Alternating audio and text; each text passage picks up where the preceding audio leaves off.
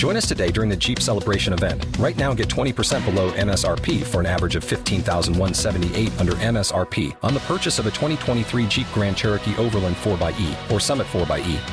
Not compatible with lease offers or with any other consumer incentive offers. 15,178 average based on 20% below average MSRP from all 2023 Grand Cherokee Overland 4xE and Summit 4xE models in dealer stock. Residency restrictions apply. Take retail delivery from dealer stock by 4 1. Jeep is a registered trademark.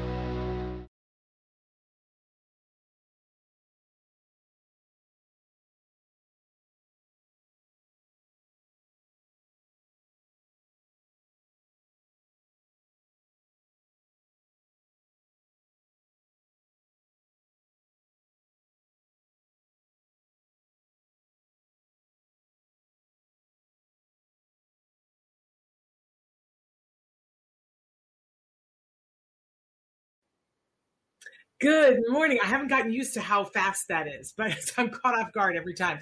Good morning and welcome to Autism Live. We're wishing everyone happy Diwali around the world.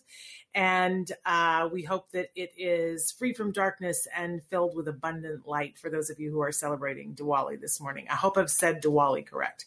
Correct me if I'm wrong. Anyway, I'm Shannon Penrod and excited to be here as your host for the next hour talking about autism from a 360 degree perspective.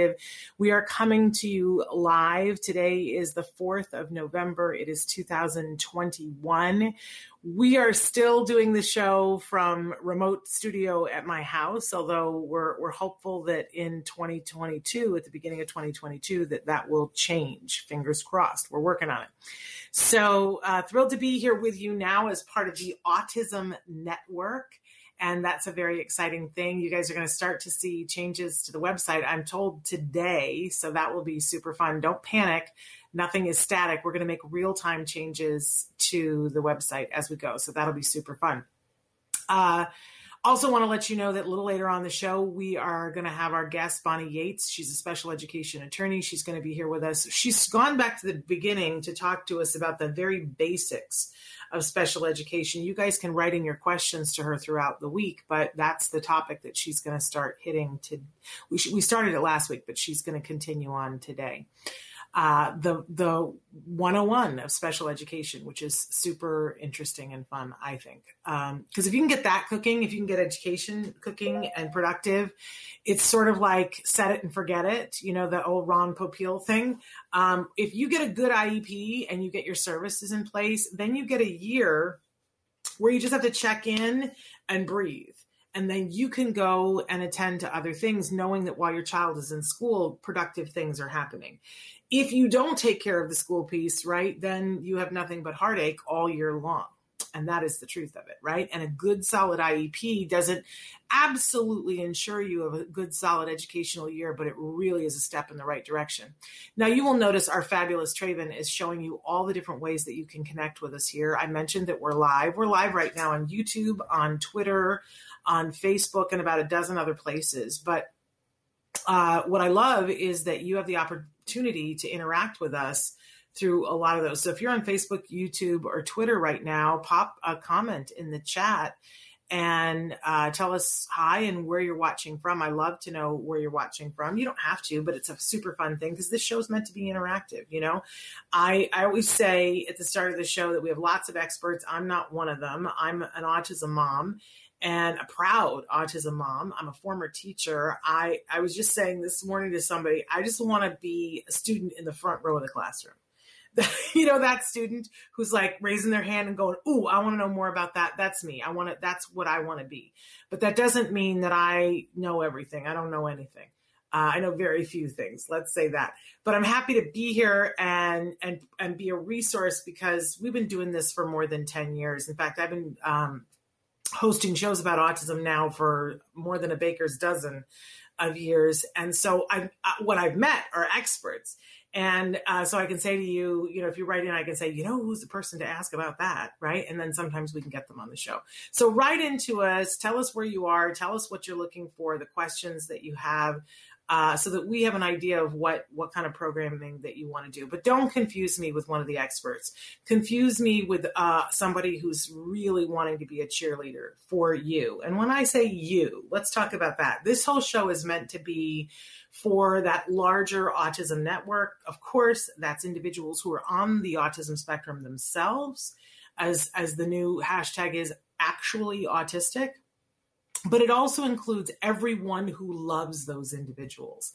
I think that makes sense, right? That together, uh, that we can be good allies and help each other uh, to get to the place that we want to get to, which is the place that's rich with resources and supports and respect and employment and opportunity for individuals on the autism spectrum. Doesn't that sound luscious? Doesn't that sound absolutely fabulous? Uh, that's what I want. I know that if you're here, you want that as well. Then there's then there's like there's so much to be talked about in between all that, what the day to day is, and that's really personal and individual. So don't I, I, I like to say I'm not a mind reader. So I don't know what you need. So write in and tell me what you're looking for. And then maybe hopefully we can help you to connect to some, if not some answers, more questions that help you to, to be able to ask them of experts so that you can get to the answer that you're looking for. Sound good? And also we encourage you to share. If you find something here that you like, share, share, share, share, share. And I'm not talking about Sonny and Cher. I'm talking about there, share. Uh, we love Danny Bowman, and, and Danny Bowman says, sharing is caring. And so I'm going to quote Danny Bowman uh, that if you see something here, share it with somebody that you know that could benefit from this information. That's what keeps us on the air. So we appreciate your help with letting people know that we're here and that we want to be of support. Information and inspiration. That's the, the key of the day. Now, at the start of the show on Thursdays, we always like to treat you to what we fondly refer to as the jargon of the day. This is when we take on one word, one phrase, one acronym. We try to figure out what in the hey nani nani are those experts talking about? Why do we need to know this? Is this just something to hurt our heads? And sometimes, sometimes I'm not convinced it isn't just to hurt our heads. But I love today's term. This term for me, this phrase for me opened up a whole bunch of doors as a mom of an individual on the spectrum. So, theory of mind. Now, keep in mind, first we give you the actual definition, which often is of no use to anyone unless you have extra letters behind your name, and sometimes not even then. Um, then we give you a working definition where we try to really break it down into something that's understandable. So, let's do that right now with theory of mind. Let's take a look at what our actual definition of theory of mind is. Uh, and then we'll we'll see if we can make fun of it. Uh, theory of mind is being able to infer the full range of mental states, beliefs, desires, intentions, imagination, emotions, etc., that cause action. In brief, too late for that, right? Having a theory of mind is to be able to reflect on the contents of one's own and others' minds. And that's a direct quote from Simon Baron Cohen. It's not the worst definition right? Uh, I got to say, it does a little bit of perspective taking by assuming that we don't know a bunch of psychological terms, right? But if if I'm somebody who's on the spectrum or it, and and and doesn't have a huge background in psychology, or I have a kiddo on the spectrum, I, I might still be like, well, that sounds great, but I don't really know what you're talking about. So let's move on to our working definition and see if we can't make heads nor tails of this. Theory of mind is being able to understand the idea of thinking and recognize what you are thinking is not what others are thinking. This is perspective taking.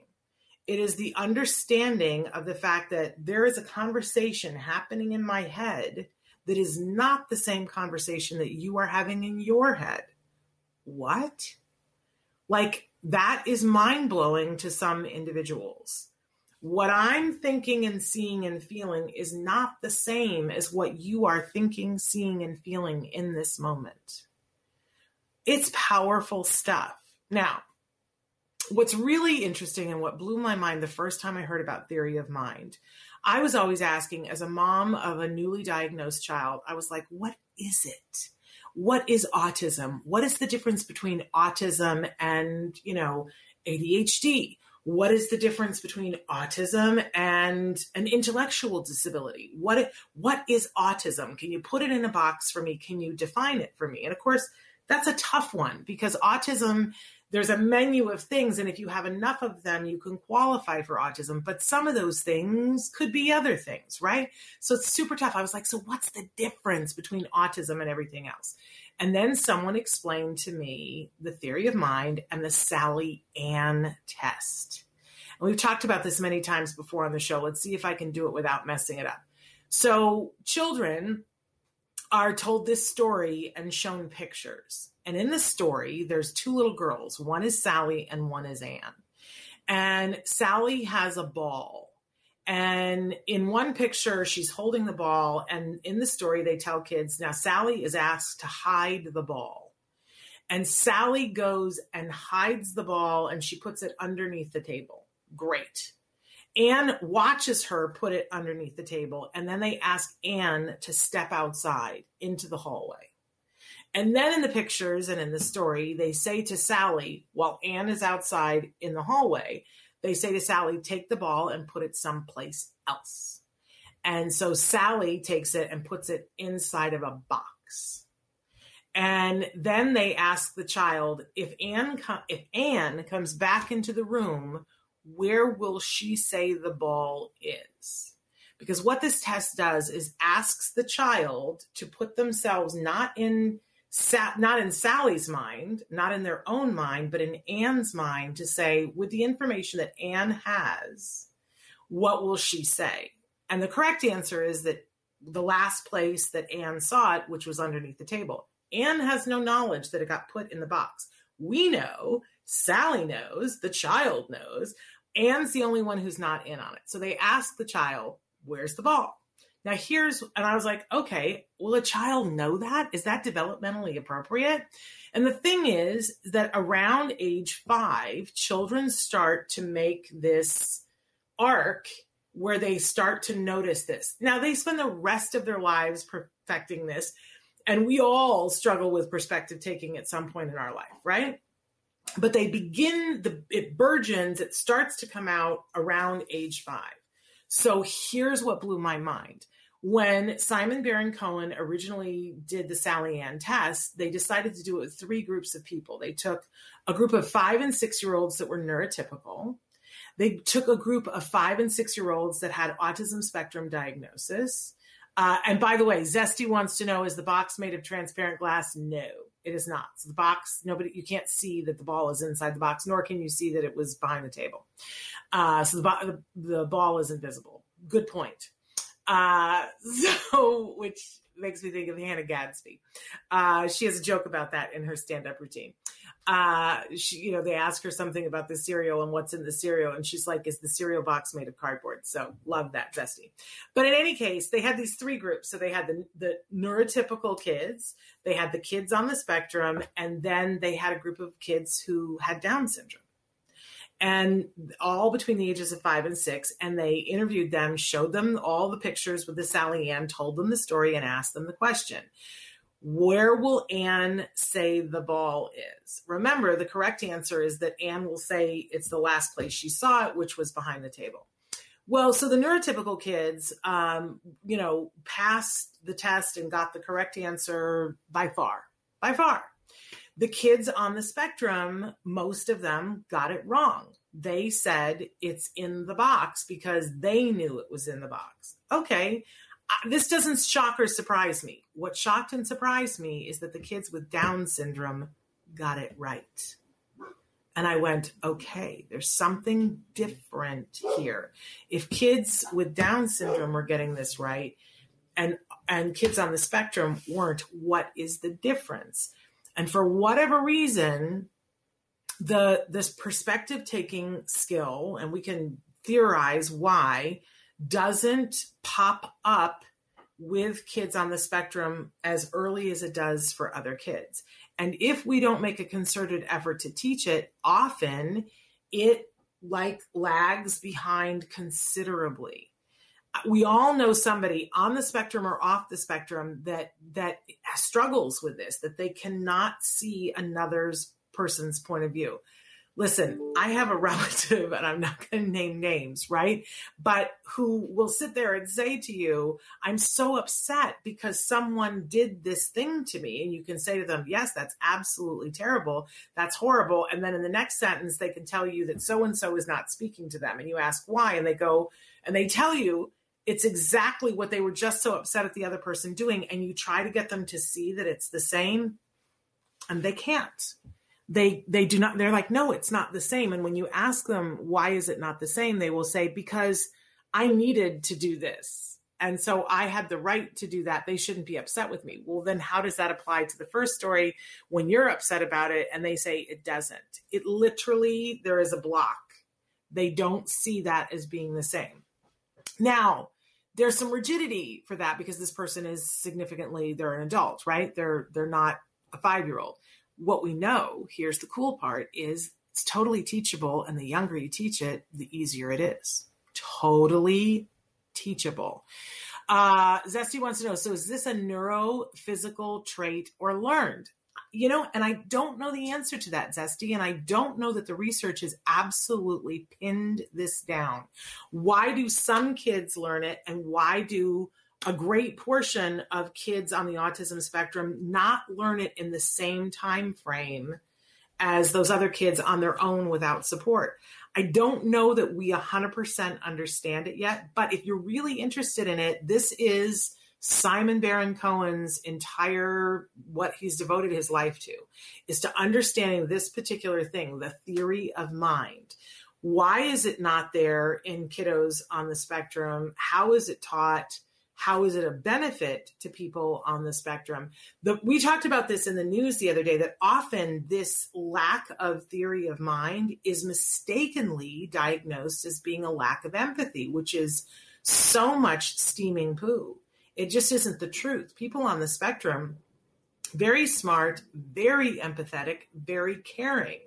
But if I don't understand the basic comment that I'm having an experience thinking in my head and you're having experience thinking in your head and that they are different and that um, you know then then i don't have a foundation to build a whole bunch of pers- uh, perspective taking skills on uh, and zesty says sounds like genetics might play a strong role. Very possible. Uh, we we you know we we know that there are genetic components and we know that there are environmental components and we don't know. You know i wonder because as somebody who is a former teacher and you know when you build there's always like a, a, a a skill that starts something, right? I used to say when I would teach, um, I, I, taught junior high and high school for a long time, and um, kids would come in the classroom at the beginning of the year and and I would go, okay, I'm I'm looking at Swiss cheese, and I got to find where the holes are because these kids are all brilliant, they're all bright, but there's there's little pockets where they're missing things, and uh, and I was teaching gen ed classrooms, but I had kids that were on the spectrum in my classroom, but all of them across the board had holes in what they knew. And I knew as a teacher, if I could identify where the hole was and shore up the missing core skill, that that kid would fly that that kid would be able to learn all kinds of things because we shore up those those splinter skills. So for me, this is exciting because as a former teacher, if we have the ability to take young kids and teach them theory of mind and have them understand the concept that I'm thinking and feeling things and what you're thinking and feeling is different, we change their ability to move through the world, but also we change the world. I say all the time, I don't want to just teach this to folks on the spectrum. I want to teach this to everybody. Like if we could sit down, think about all the problems that we have in the world right now. All of them are solved. All of them are solved by perspective taking if we could stop for a moment and think, what must it be like to be that person? And what are the things that they need and want? Then I will come to the conversation with compassion. I will come to the conversation without defense and say, I, am not having that experience. I, am participating in a study right now with a group of uh, autism moms, and there was something that came up the other day in conversation. And somebody was saying, I really need this, this, and this Uh, it, you know, because we were being asked a question, they said, I feel very strongly and I want this and I need this. And I said, Oh, that's so interesting. I totally see why you want that. I just want to throw in my two cents. I feel the exact opposite way. Um, and and then we had a discussion about it. We we could both go wow that's interesting. I never thought about it from your point of view why you would want that and why i don't want that. It was great edifying conversation. And i think for the researchers afterwards they said it was so great to hear that it's not this like cut and dried thing that some of you want this and some of you want this and that there's reasons behind that. Uh, i think we were all super excited about that. So perspective taking now that I've watched my son be taught perspective taking and got to go through the lessons with him, I notice all the time how much of the world fails to do perspective taking and how much of the world fails to do perspective taking when it comes to individuals on the spectrum that a lot of times, and I also have been guilty of this, and my son has pointed it out to me, and my good friend Alex Plank points it out to me. Uh, there was a day when I was saying to my son, I need for you to get out of the car in this way because it's a safety issue and you're making me crazy, and I need for you to do it this way. And he was saying, Can't I do it this way? And I was saying, No, I need for you to do it this way. And my son, nine years old, said to me, Mom, that seems very inflexible. That's a sign of autism. Do you have autism? And I was like, oh my gosh, first of all, that is me being inflexible. And that I need to, as much as I know my thing was about safety, that I need to ask him, why are you wanting to get out of the car the other way? Let's start with what's your perspective on that? Um, and that I have to be more mindful of that. So uh, Sarah says, is it possible that the skills appear at five, but it's developing before that? And if so, how can we teach them at two and three? Well, Sarah, you get the gold star because truthfully, uh, you're right. It starts to burgeon at five. But if we go back to that idea of there's a core skill and where is it missing, we see that for kiddos on the spectrum, one of the first place where it starts to not be there when we need it to be there is joint attention. That a lot of kiddos on the spectrum are more interested in a whole set of other things than joint attention. Um, so, one of the things that we recommend when we say early intervention, starting as early as possible, is start building in a whole set of cognition skills that include and start with joint attention. Joint attention is when I'm looking at something and the child looks at me then and says they're looking at something. They follow. So let's say we're at the zoo and I'm looking at a giraffe. The child sees me looking at the giraffe and having a reaction to the giraffe. So now they look at the giraffe right? So this is three points of attention. We're both looking at the giraffe now. And then the child and I look at each other and go, oh, it's a giraffe, right? And there is this moment of communication that happens. And in that moment, there's so much that's happening because the child notices me looking at the giraffe and they notice my reaction to the giraffe. And we know that kids imprint with that. So if mom gets tense whenever there's a dog around, the child will be more likely to be afraid of dogs because of joint attention. But on the spectrum, a lot of kids don't get that joint attention in the time span that they're supposed to. And they miss all that information on our faces about, oh, giraffes must be fabulous because mom's face told me they were fabulous. And we know that that joint attention piece also is the building block for every single social skill we'll want to teach later on. And guess when we can start teaching joint attention? When they're born.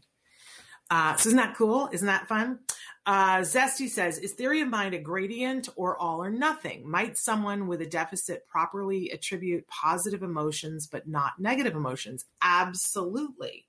And we all have some, as you said, gradient of this, right? Some people do good perspective taking in party situations, but not at work. And some people are good at reading when people have positive emotions going on, but they don't notice when somebody's upset. And that is true of individuals on the spectrum and people, you know, on and off the spectrum, right? So everyone, this is just this very, it's a skill and everybody applies it in different ways. And and different amounts right? So um, i love this discussion with you guys. This is just um, a fascinating thing. So anyway theory of mind if you're interested all you have to do is google sasha baron cohen and if the name sounds familiar to you it's not a coincidence. He is the cousin of Simon Baron Cohen, the comedian from Borat. Um, and they look a little bit alike, um, but Sasha Baron Cohen is an expert in the field of autism. And this is his particular area of autism theory of mind. It's fascinating, fascinating stuff. All right. Uh, now, moving on to our question of the day, because we've got Bonnie coming here any second now. Uh, I don't want to be late for Bonnie. Uh, so our question today, we always ask you guys, and we love it when you write in: Are you good at putting yourself in other people's shoes? And when and where are you good at it? You know, sometimes I, I sometimes I feel like I just I, I've got this, and then I see, oh my gosh, I totally missed somebody's point of view on something, or even just missed that their point of view might be different than mine. Um, and and I think we it's you know every day there are opportunities to take people's perspectives. Like uh, like right now i'm taking bonnie's perspective what it's like for her to sit and wait for me to finish this. And i i know that last week i made her wait a long time and this week i don't want to do that because what must that feel like for bonnie? She's here she's got good information she has to listen to me yak right? Um, but some days i'm better at that than other days and we all have to cut ourselves some slack but are you good at it? Are you good at stopping to consider think about the last time that somebody ticked you off. Like, is there anybody you're mad at right now? Like, really furiously mad at? And have you tried to put yourself in their shoes and see what do they have going on? I know that sometimes I can be so furious with somebody about something but then I remind myself, I don't really know what their story is. I don't know. I always love the story. My friend who was going through chemo and she double parked her car to go in and get her mail because she just didn't have enough energy to walk all the way through the parking lot because the, the parking spot that was available was clear across the parking lot.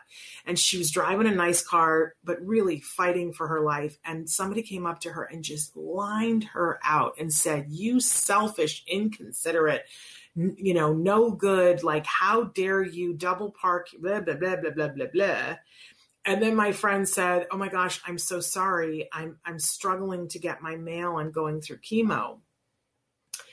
And then the woman just burst into tears, just burst into tears, the one who, who'd been yelling and said, Oh my gosh, I just lost my mom to cancer and I was having such a bad day and I'm taking it out on you. And they had this moment because for a minute they got to take each other's perspectives. You know, uh, we never know for sure everything that's going on for other people.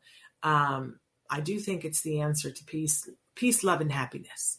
Uh, and I love Zesty says the best way I find to put myself in other people's shoes is when I spend a lot more time listening and asking questions and not trying to sell my ideas. It's a skill that takes practice and works well with mindfulness. Oh, zesty. I just love that. Uh, we need to crochet that and put it on a pillow, right? Uh, thank you. Thank you so much for that perspective today. And that's what good perspective taking can do all the way around. Uh, it's wonderful. All right. We, uh, we've gone through the question of the day. Now we've got the topic of the week. Oh, thank goodness. I'm I'm like so into this conversation. I lost where I was. Thank you, Traven. So our topic this week is following through. That to me, this is one of the skills that is the hallmark of success that we start something and then we have to babysit it and follow through and follow through and follow through. And sometimes, you know, the other day we our our term was executive functions. This is part of executive functions is following through. When you start something, you might be great at the first phase of it, but then there are 12 steps before we get to goal. And you might not be great at steps 5 and 11 right? And that can make the difference of whether you achieve your goal.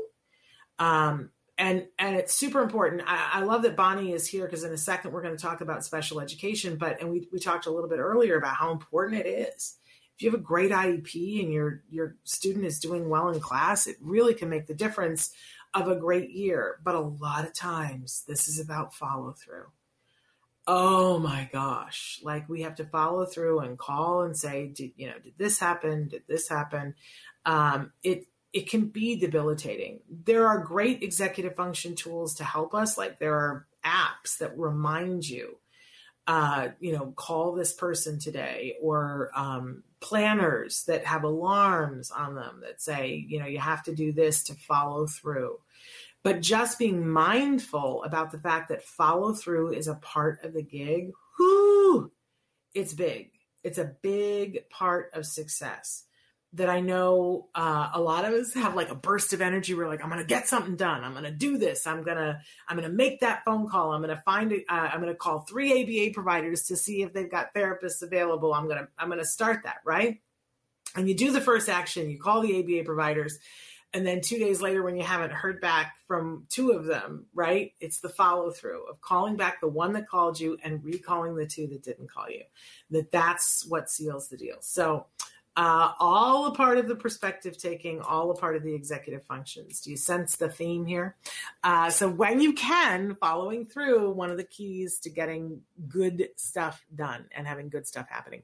Which brings me to Ms. Bonnie Yates, who's joining us right now from Tollner Law Offices. She is an amazing special education attorney, and she is joining us to talk more about the basics of special education. Bonnie, good morning.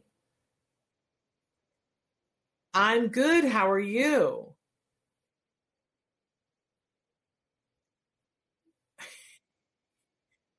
I was going to say, you got it going on today.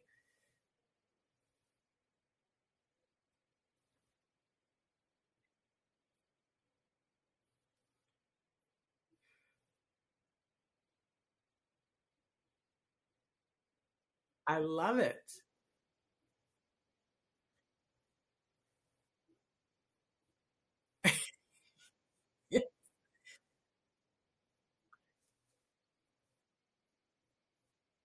Oh, Bonnie. It's like can't you're camping, but not even glamping. It's horrible.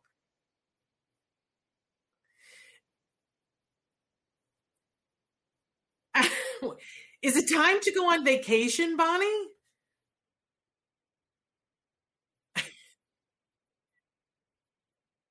Yes.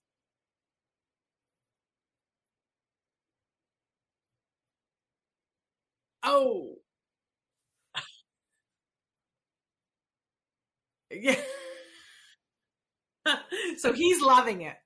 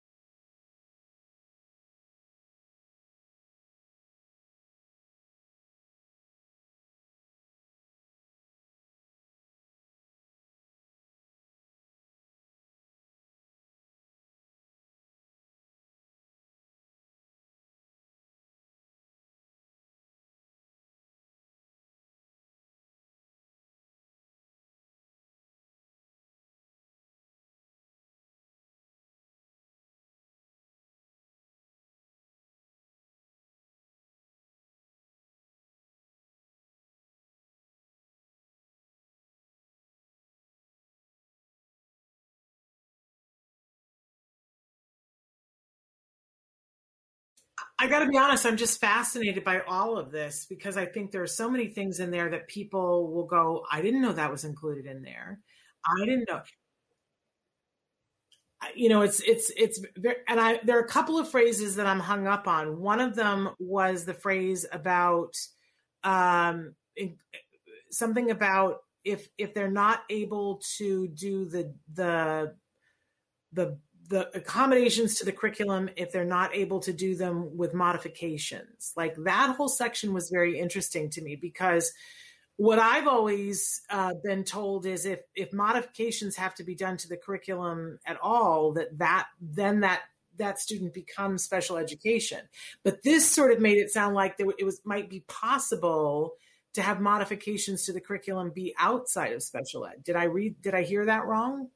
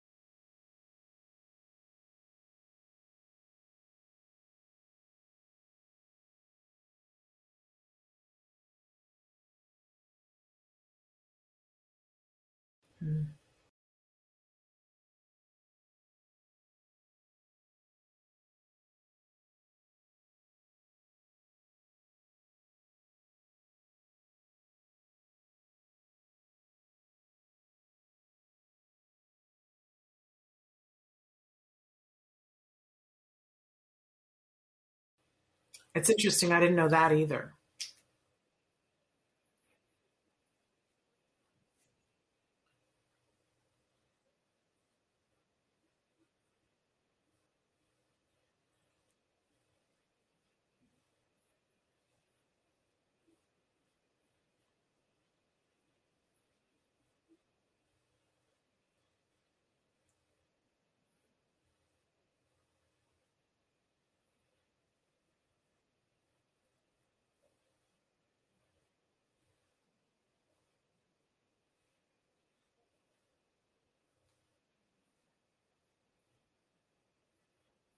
Yeah.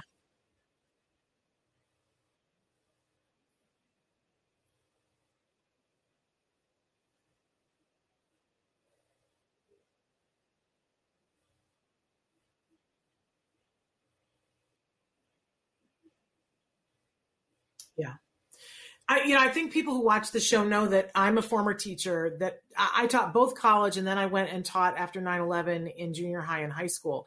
And it was at a time when the, the political thought was there was no child left behind, but it was also, there was this uh, running theme of we want to have every single child get the exact same opportunity, which meant that I remember our principal saying to us, I want to be able to walk down the hallway and I want the doors open and all the people who are teaching sixth grade math, it will be as if I'm hearing a recording. And as I walk through the hallway, all the students are turning the same page at the same time. And of course, the teachers in the teachers union, we all lost our minds over it because we were like, where is the individualized education?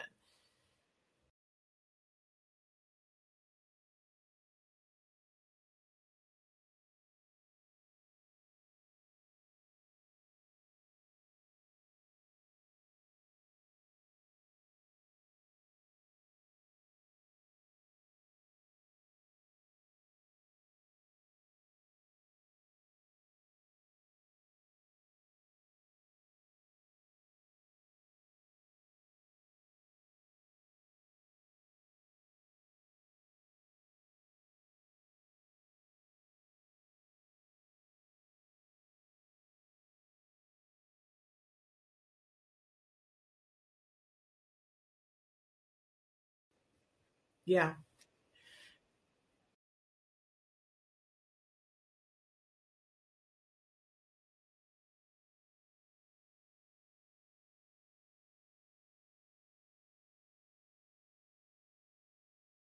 Exactly. Exactly.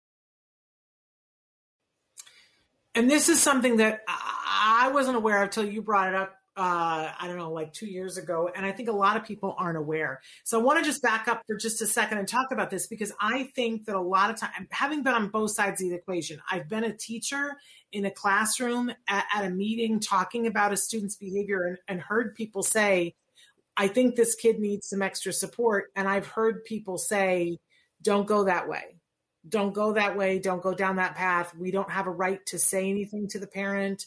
You know you don't want to start that with the parent. We're not going to we're not going to open the pandora's box to that.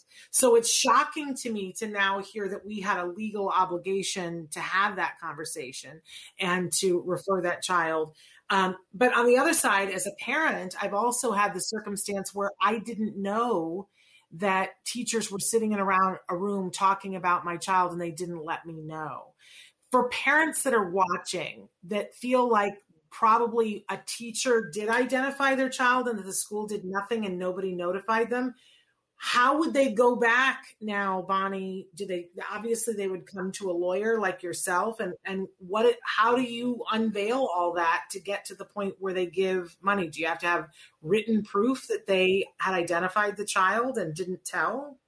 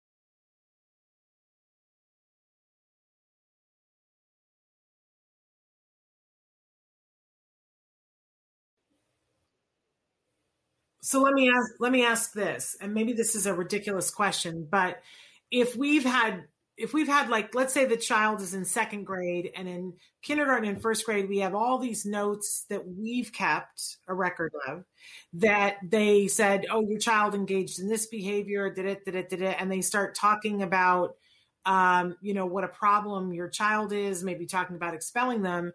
Is it reasonable for a lawyer to go back and go you identified this this this this many times. Why did you not trigger child find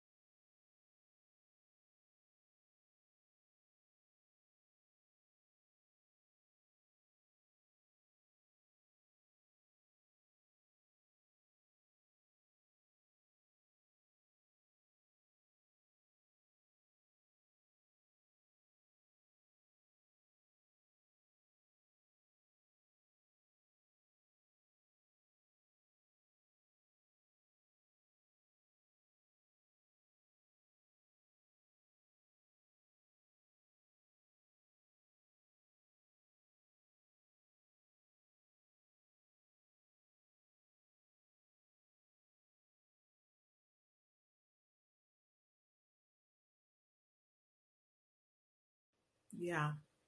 Oddly enough, though, I think, Bonnie, while it doesn't happen that often, uh, when it does happen, I think it's our families that are in most in need of knowing what their rights are.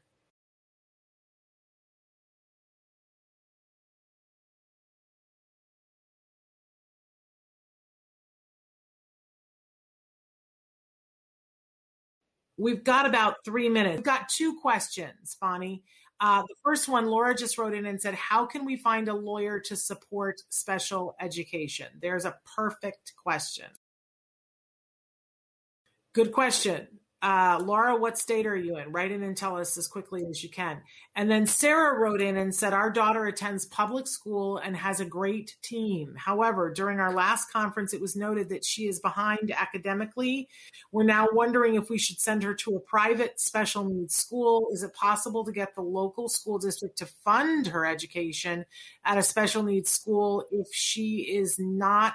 Thriving in the current school environment. And Laura wrote back and said she's in Texas. Two different moms.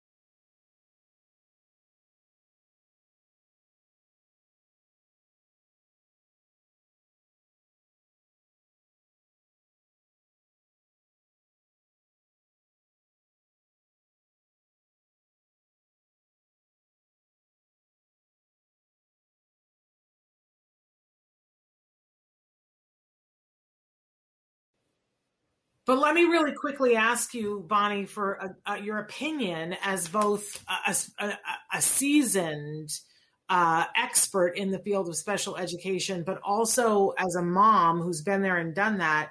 If you've got a team that's good and a team that's willing, but you're not hitting where you need to be academically, would you move to a private school or would you bring in some help for the team that you have in the public school?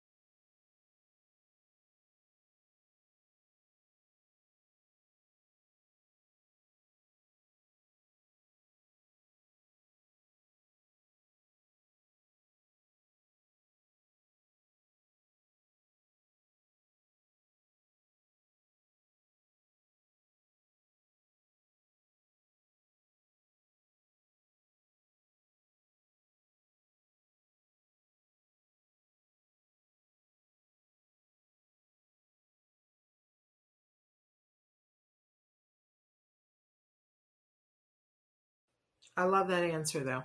We are out of time, so tell us quickly where we can find you if we want to consult with you. I did send you a mom this week that hopefully I, I hope you got to connect with.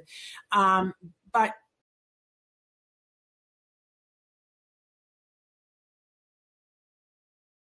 I uh, I did reach back out to her, and she's about to reach back out to you. So we're all good.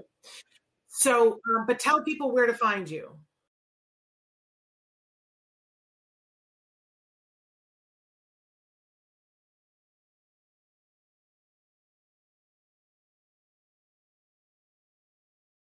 All right. Thank you so much, Bonnie. I hope you get your house back soon. Uh, much love. All right. Bye bye.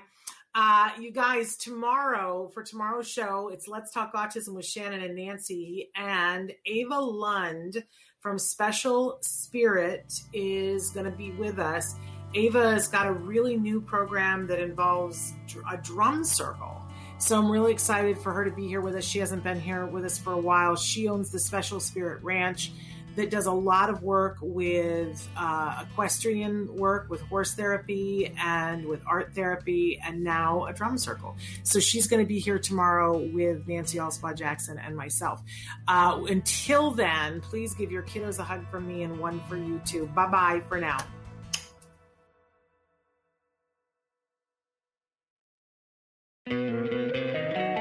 Don't you love an extra $100 in your pocket? Have a TurboTax expert file your taxes for you by March 31st to get $100 back instantly. Because no matter what moves you made last year, TurboTax makes them count. That means getting $100 back and 100% accurate taxes only from Intuit TurboTax. Must file by 331. Credit only applicable to federal filing fees with TurboTax full service. Offer can be modified or terminated at any time.